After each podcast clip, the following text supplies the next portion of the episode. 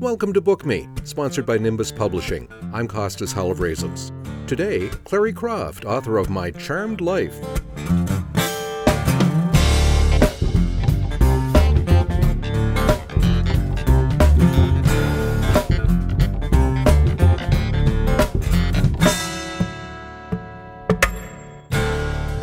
There's a fine line between Renaissance man and freelancer trying to pay the rent. In Clary Croft's case, there's no line at all.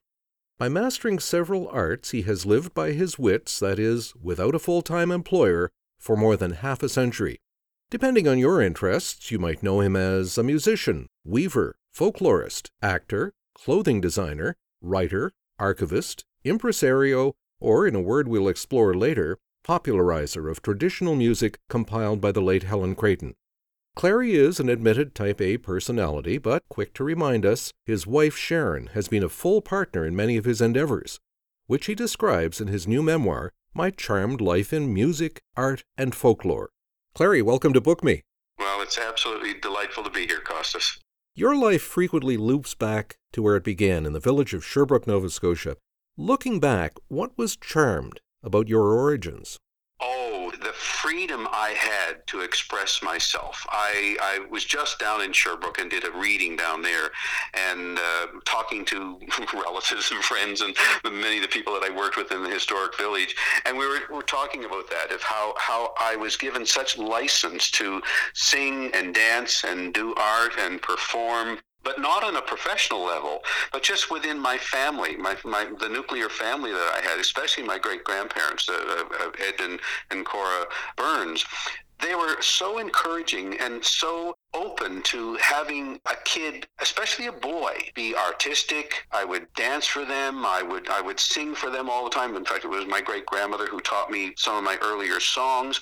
Um, she who also taught Wilf Carter some of his earlier songs. the same the same woman, and it was always that that ability to feel safe in being an artist. And I think because my great grandfather Burns was a visual artist and was a musician, unfortunately, I never heard him play the fiddle because his hands were too arthritic by that time. But, certainly, my, my great grandmother was a, quite a singer and played organ in the Baptist church.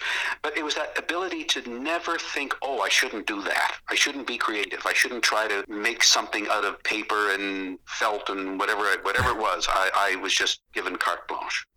Like thousands of kids, uh, you sang in choirs, then in a band with some pals. But at 18, just as you were in the process of applying to the Nova Scotia College of Art and Design, instead, you turned pro with your parents' blessing again. Tell us about the Privateers. Well, the privateer, the privateer itself was a coffee house, and it was the quintessential coffee house of the 1960s, moving into the, the 70s.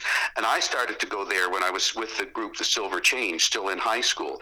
And out of that came the uh, want of us to all gather around and go out and sing at the Halifax Shopping Center one Christmas. And out of that, there's a long story in the book about how that evolved, but uh, out of that came this group that was a large group, and then gradually morphed into those of us that wanted to go professional, and we got a wonderful musical director in the in the, in the, the, way of Robbie McNeil, and then a great uh, manager and, and and movement director in, in Ray Pierce. So we we really worked hard at being professional, and in fact, we were billed as Canada's only professional folk chorus. And because of the, I think I was always had a good work ethic, and because of that, and and what we saw, my parents were very fine with that. And again, Costas, I was only 18, so they were they were saying, okay, you know, so so you, I think nowadays you might call it a gap year, but my parents were, were saying, sure, go and give it a try. Our college or wherever you want to go, eventually, will be there for you. Must have been lovely to have that kind of license from your parents. Was absolutely wonderful. And of course, by that time, I was quite an independent young man. I was basically living on my own. Well, aside from the fact that I had a basement apartment in my parents' home. And then when I eventually, after the privateers uh, became more professional, I moved into a $15 room in, in Halifax. And uh, my mother did my laundry and, and sent home groceries. And, but I was a pretty independent kind of guy. but the privateers really did get around. I mean, you played the, the Mariposa Festival uh, the same time as a, a, young singer named Joni Mitchell was playing on that bill. Uh, yeah. You traveled yeah. to the U.S., uh, to Osaka, representing Canada. Yeah. I was going to say life on the road is some kind of dream fantasy, still is for many young musicians. But what about you? Yeah. It uh, it was fun. When, it's fun when you're young, but when you start having commitments and you start, it, it, it's, it's some people still love it. I mean, my goodness, look at J.P. Cormier. He's on the road all the time, and, and, and you know Matt Minglewood. They they seem to they seem to thrive on the road. Uh, I didn't. I I loved meeting people. I loved the travel, but I didn't like you know waking up and sort of think, where am I today, and this sort of stuff. But I love the experiences. And one of the experiences I didn't write about in the book is at the Mariposa Folk Festival. Afterwards, uh, because Robbie had lived in, in Toronto, he knew a lot of the musicians, and we went to a folk club and uh, we went upstairs, and there was a young uh, singer-songwriter there uh, who said, uh, we knew Robbie, and, and, he, and he said, I want to play some of my songs, and maybe you guys would like to sing some of them. Uh, we never did pick up any of Bruce Cockburn's tunes, but uh, you know, it's, it's, that, it's that kind of thing. That's life on the road, is, is that if you expose yourself to other things, it's a tremendous learning experience. Well, then came TV for you and another level of exposure on the show that really launched uh, many careers, Sing Along Jubilee. How did that yeah. change things for you? Absolutely hugely. A, it was a regular paycheck. It was national exposure. And of course, that opened up more things. That opened up recording contracts. That opened up doors that I never would have thought would open up. It would open up, you know, you get a call from the Juliette show saying, can you come up and do that? And those kinds of things. And, and had I wanted to pursue it even more, I probably could have, but I was interested in developing a, a work style here in, in the Maritimes. And when I first started out with the Privateers and, and Sing Along, I sort of thought, okay, I'd really like to be an international star, have my own TV show and stuff like that. And I realized early on uh, that I didn't want to make that kind of commitment where you are working 24 7 trying to be the next thing. And I saw that. I and, and I do not criticize them at all, but I saw that when I saw Anne's, who has tremendous work ethic, Anne, Anne Murray, you know, Catherine McKinnon, uh, Gene MacLellan, you know, the next the next hit song. There was there was a, an urgency that I didn't want my life to fill that's easy to say, you know, as I say in the book, you know, it's, it's easy to say, no, I didn't, I didn't pursue it. Well, if you didn't pursue it because you couldn't have had it, I don't know. but I, I realized early on when you get off the stage at a performance with Sing Along Jubilee, which happened to me the first time we went out and did a live show, and somebody shoves a baby in your face and says, kiss him, he's on television. you sort of think, it's not me. and, and and you know that from from from all of the work that, that you do it's it's that there's a certain cachet that comes with any form of notoriety or or celebrity is that that somebody wants to scratch a little bit off to hold it in their hand at several points in your career, you really had to make it clear to people that you weren't being apologetic for deciding to make your life work in this region, what some yeah. people might call a small pond. Yeah, exactly. But but this was the pond that I. It's like a you know I'm sure it's like a, a duck. You know, you fly in and you think, okay, this one's going to work for me because it is everything I want. Uh, I, I, realized early on, I remember years ago, uh, when I was first working at, at Sherbrooke Village, and, and Harris, Sullivan, uh, Harris, Sullivan came down and interviewed me for, um, at that time it was, was ATV, uh, some sort of show they were doing. And we were walking along, and, and he said, Well, no, uh, he said, uh, Do you hope to make it? And I, and I was walking along with him, and I said, Oh, I made it. I, I'm, I'm earning a living doing the kind of music I want to do and, and having a lifestyle that I want. And I remember him stopping. We were walking up by the church, and he, I remember him stopping, looking at me, and he said, "I'm going to use that." now, I, I must say, you were also brave enough in this book to include pictures of outfits designed for you when you were on Sing Along Jubilee, and also to talk about uh, your prematurely thinning hair. You know, it's sort of it's sort of like uh, uh, the age old thing. If you if you want to head them off at the pass, you have to get to there first. so if these things if these things are going to surface, I'm going to be the one to talk about them first. And, and honestly, you know, Costas, I, I was noticeably use, losing my hair, thinning by the time I was 19. So I either had to decide that I was going to go the wig or the toupee or something like that, or just deal with it. And I think because I wasn't trying to be the cute boy singer, I was I was a cute boy singer when I was young. I was cute, but you know, then then you decide, okay, this is this is the real me. This is this is the authentic me. It wouldn't it would never feel authentic if I had like the the, the Hank Snow rug on top of my head. but you also had a, a magician working on your hair named Jim Michelli. Oh what a sweet man, Jim Shelley, the CBC makeup artist.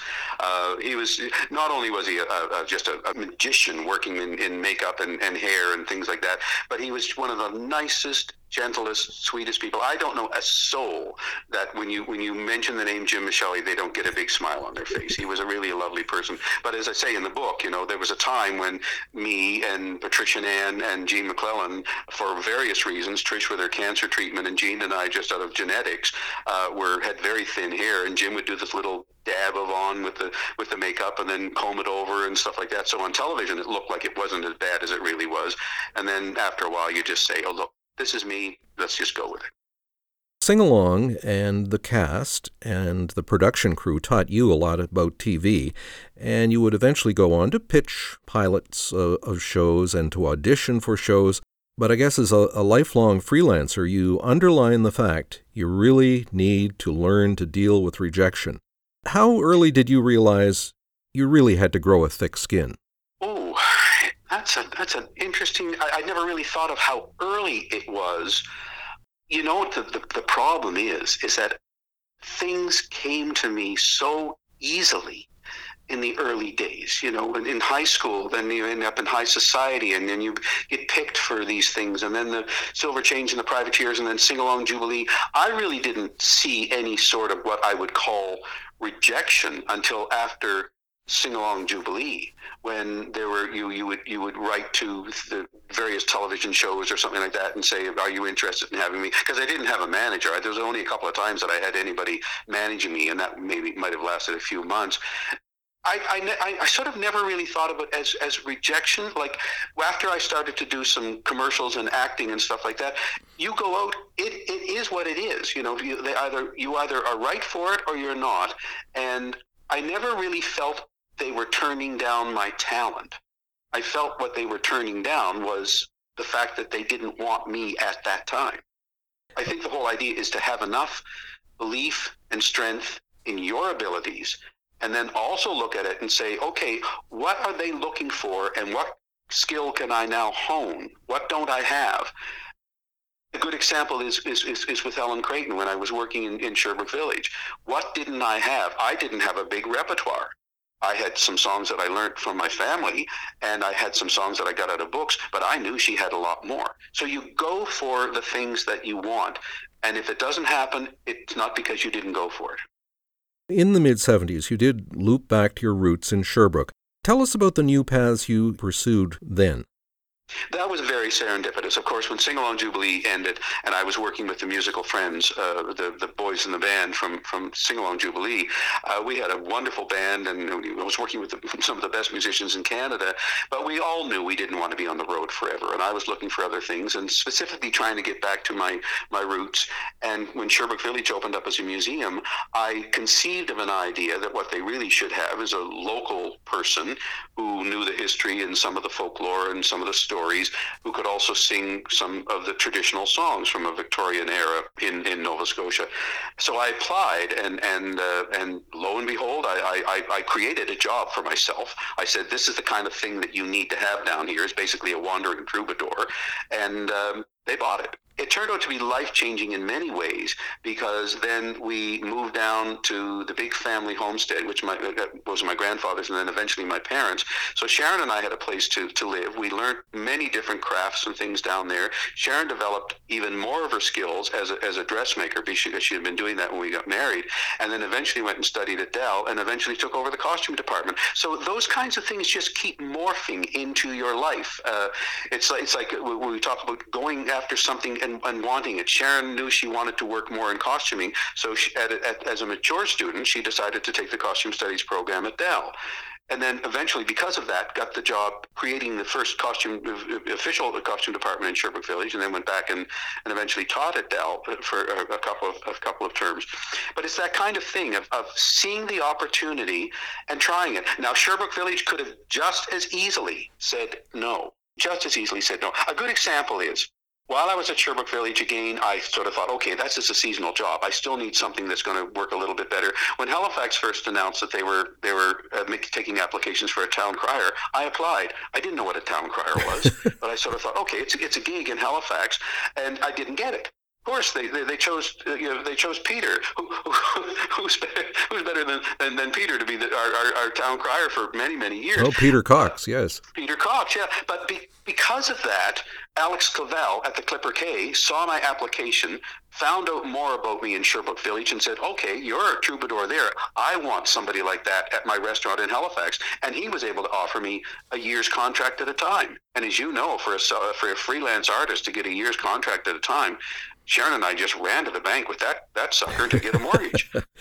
now there is, uh, you've already mentioned her, a, a, really central figure in your life and in this memoir, Helen Creighton, uh, yes. who recorded about 4,000 songs and collected stories and photographs all around Nova Scotia. How did you initially connect? Again, you give it a stab. I didn't know her. I knew what she did, not as much as I do now, of course, but I, I knew that that that here was somebody that probably had more songs that weren't in her books that she collected from the Sherbrooke area because I had read her autobiography. I knew she had, she, I knew she had collected songs in the Sherbrooke area. In fact, there was a, a, story. My, my mom always tells me a story that she didn't go down to Sonora, or she would have been collecting from my great grandparents who were living there at the time because they were they were known singers. But I just looked her name up in the phone book. I called her up. I told her who I was, what I was doing, and would she be able to send me in the direction of finding songs. And probably a week later, I got this single spaced four or five page type list of songs. There's no computer database back then. Uh, she would have had to look through her files, then go to the archives and look through her files as well and find out all these songs and the singers that sang them and give me the list. And then she said, when you come back to Halifax, come and see me and we'll try to explore how you can learn these songs. Uh, you had to learn professional archiving techniques eventually to catalog Helen Creighton's collections, and that took years of work. Uh, yes. You also performed songs, she'd gathered. Uh, oh, indeed. You yeah. occasionally gave public presentations on her work. You wrote a biography, mm-hmm. but, but I understand certain academics sniffed that you were a mere popularizer of her research. Sure. What, what did you make of that? Well, I was in good company because Helen Creighton is considered a popularizer. Anybody that doesn't have uh, an academic credential uh, working in the field of folklore, which people didn't have when Helen Creighton first started out, because the, the, the, field was, was very fledgling. You were you were maybe a historian or an ethnomusicologist or something, and the field of folklore was very new. And I understand that because I'm not interested in being an academic folklorist. I admire the work that they do, and I have worked in that field myself. I have published many things in, in academic journals and, and, and publications.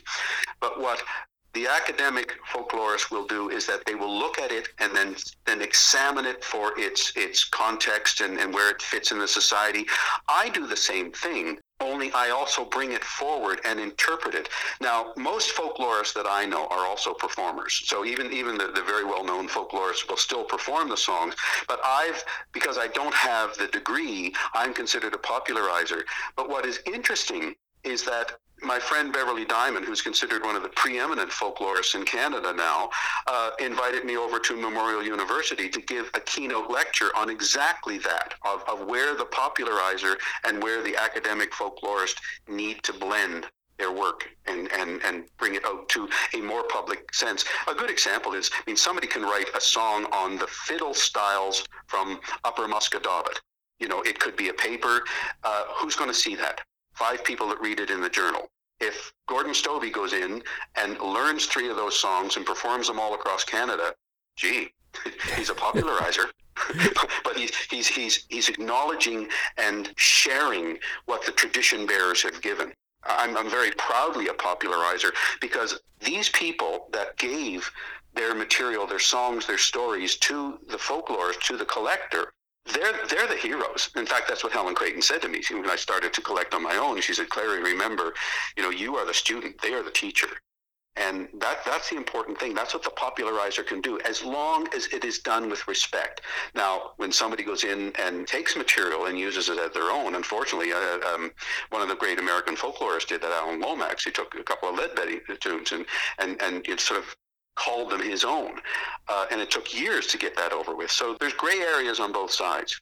For some reason, this is lodged in the back of my brain. There was a criticism years ago th- that she didn't record new original songs that people, you know, made up to take jabs at political issues or establishment figures, you know, the, the existing status quo? Uh, actually, um, if people, uh, the, the people that write those things, if they took the time to actually go into her collection, they would they would find that there's a, there's a substantial amount of material there. Um, but one of the things is a, a good example is uh, she's been criticized for not not collecting bawdy material like the what we consider dirty songs or sexually uh, sexually explicit songs and things like that. Um, a single woman going into a community would be run out on a rail if she had done that. You know, some of the some of the male collectors were able to away with that with uh, collecting from from from men. So she had to be very circumspect about what she could actually collect and keep going back into the communities. Now, as far as as uh, some of the topical songs, the local songs, Helen always said to me. I remember, in fact, I remember when when certain incidents happened. There'd be a, an incident on happened at sea or something like that, and Helen would say, "Well, I hope somebody writes a song about that." One of the things is, is if you go into Helen's collection, you find a lot of songs about local shipwrecks, about uh, mining disasters and things like that, but they're they're not all that good. you know, they're, they're sung to the tune of, and it's it's uh, it's honest from the heart poetry but it, it's not something that you would put in a book and, and put out there. That is another whole thing for somebody to, to look at and, and examine how those things have evolved and, and, and that they're still there. Getting back to your point about some of the political aspects of it, yes, Helen was a product of her age, and especially during the Cold War, she was very, very reticent about about socialism uh, or anything like uh, communism, things like that. So she actually did collect some of the socialist songs. She didn't like them. She did collect them, but some of the criticism has been aimed in the fact that she didn't publish them or she didn't promote them. And part of that was because some of the singers that sang them for her said, and don't you put that in a book because they'll come and they'll beat me up. And she had to respect that wish. The whole idea of being a collector, if you want to go back into the into the community again, you have to respect the community from which you're collecting. And I think that's that's the difference between certain collectors, uh, ethnographers, anthropologists. They'll go in maybe start to examine the lifestyle, examine the, the morals, examine the mores of, of a society, and not worry about whether they even need to go back and look those people in the eye again. That's that, that fine line between being a popularizer and a, and a folklorist. I mean, the, the, the honesty that you need to have to talk about whether somebody could sing or not and whether their, their diction was there or what their, their physicality, you know, do you really describe somebody that takes their teeth out and, and, and sings or do you, do you not do that in so much that you want to respect them and don't want them to be a laughing stock in a book?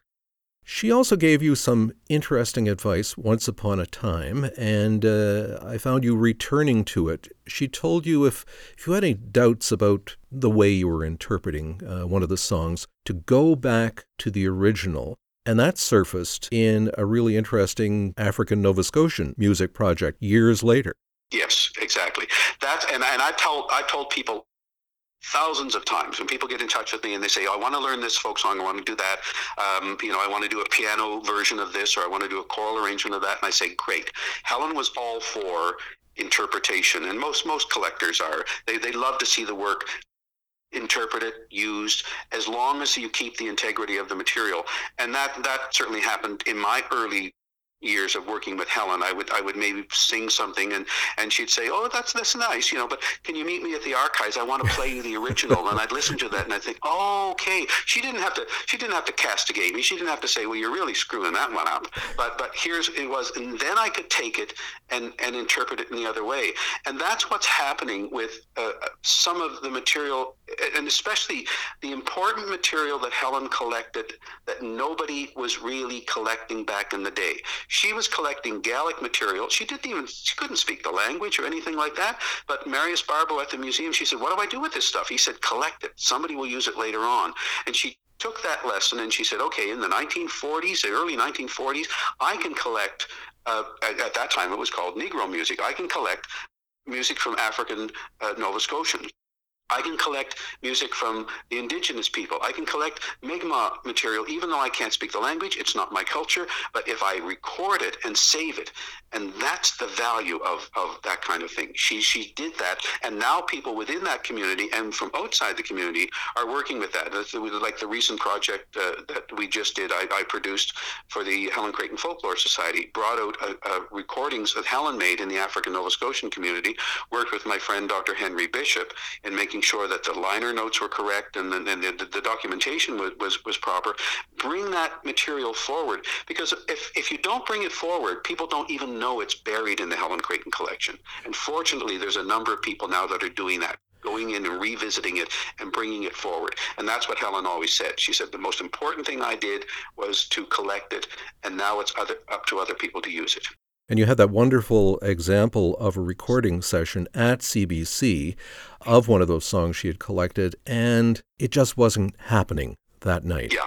Yeah. And, and you it went was, you went over and you played the original. Tell us what happened next. Well, again, you know, it was that was that was, a gift session. Uh, that was uh, the first one we did called uh, "Lord, You Brought Me a Mighty Long Way." Work with the, the CBC and the, the, the Black Cultural Center, and it was a double CD. We we I had done the uh, I had been the producer for the archival CD of Helen's material, plus some other material from from various collections in, in Nova Scotia from from uh, African Nova Scotian informants, and then we brought new performers into the CBC studio at Studio H and re-recorded some of the material in a, in a new contemporary way and also brought new material that was being written by African uh, uh Nova Scotians but they were they had brought in a, like a mixture. They, they did a mixture church choir, and uh, they were singing one of the songs from Helen's collection, and it was just a little flat. And I remember saying to uh, uh, Carl Falkenham and Glenn Meisner, who were the fabulous CBC producers, and uh, the musical director Woody Woods, saying, you know, it's it's can I just can you ask can you cue up that thing and, and, and pipe it out into the studio? And I and I went out and I said, look, this is this is the version that Helen collected, and I just want you to hear it and uh, I stood out there with them while they, they listened to it, and you could see the eyes were sparkling, and they're saying, "I know that voice. That's my uncle." And they were hearing the genuine passion that was in the voice. And uh, I walked back in. I think uh, Woody said, "We're going to have another take." Played it. Boom! It was just magical.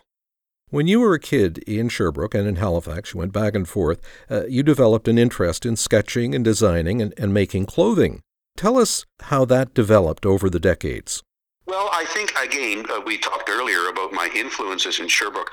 I had the great influence of my great grandfather. Edward Burns. He was a lightkeeper at Wedge Island at the mouth of the St. Mary's River. He was a boat builder. He was a fisherman. He had the last hereditary salmon berth on the St. Mary's River. He was a folk artist. He carved, he painted, he drew, and and that was and and he. I remember being around eight or nine, sitting on the steps of the big house in Sherbrooke. I'm on the bottom. He's up at the uh, a couple steps up above me, and he's teaching me how to knit because he said every man should know how to cook his own meals and knit his own socks. So that whole coming to art came, fortunately, from the direction of a very strong male figure.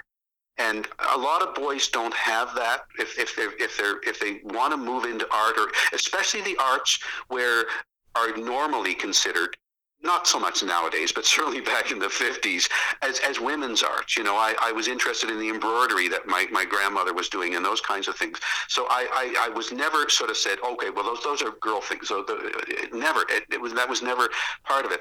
But on the other hand, as you mentioned, I, I was started to draw and sketch, and uh, I in the '60s I drew these mod fashions. I don't ever remember making men's fashions, but I drew, and I and I came to realize that what I re- was really interested in was the, the, the design aspect of it and the the the, uh, the graphic of it, and because of that, I think I moved into the weaving. When I when I uh, was in Sherbrooke Village, I, I, I became fascinated with weaving, and I learned to become a very good weaver and in fact, for 20 years, I had my own high-end Swedish loom and wove fabric for the design business, Croft Designs, that Sharon and I had for 20 years that we ran out of our home.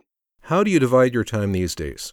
Oh, I I have so many irons in the fire, but I have an incredibly what else is new? relaxed lifestyle. Um, just before you called, Sharon and I set out with our binoculars and our bird book and watched birds and had our cappuccino that I make for us every morning we just have a wonderful lifestyle. I've got a couple of other projects on the go for the Helen Creighton Folklore Society. We love to visit with friends. Uh, i learn new material. I love working with my friend uh, Russell Brannon, uh, doing these these contemporary songs that we have a whole YouTube site set up there with me going back to my early days of when I was a, a, a teenager singing uh, jazz and popular standards with a with a dance band at the Jubilee Boat Club. So it's that kind of thing that, that allows me to do whatever I want to do now. Um, it, it's it's incredibly flexible. Well, we're glad you decided to do this memoir. It's been it's been tremendous fun, and the, the, the, wonderful thing about it, Costas, is that you know you and I were talking earlier about how it sparked a lot of your memories and how how we had so much in common, and you don't realize that.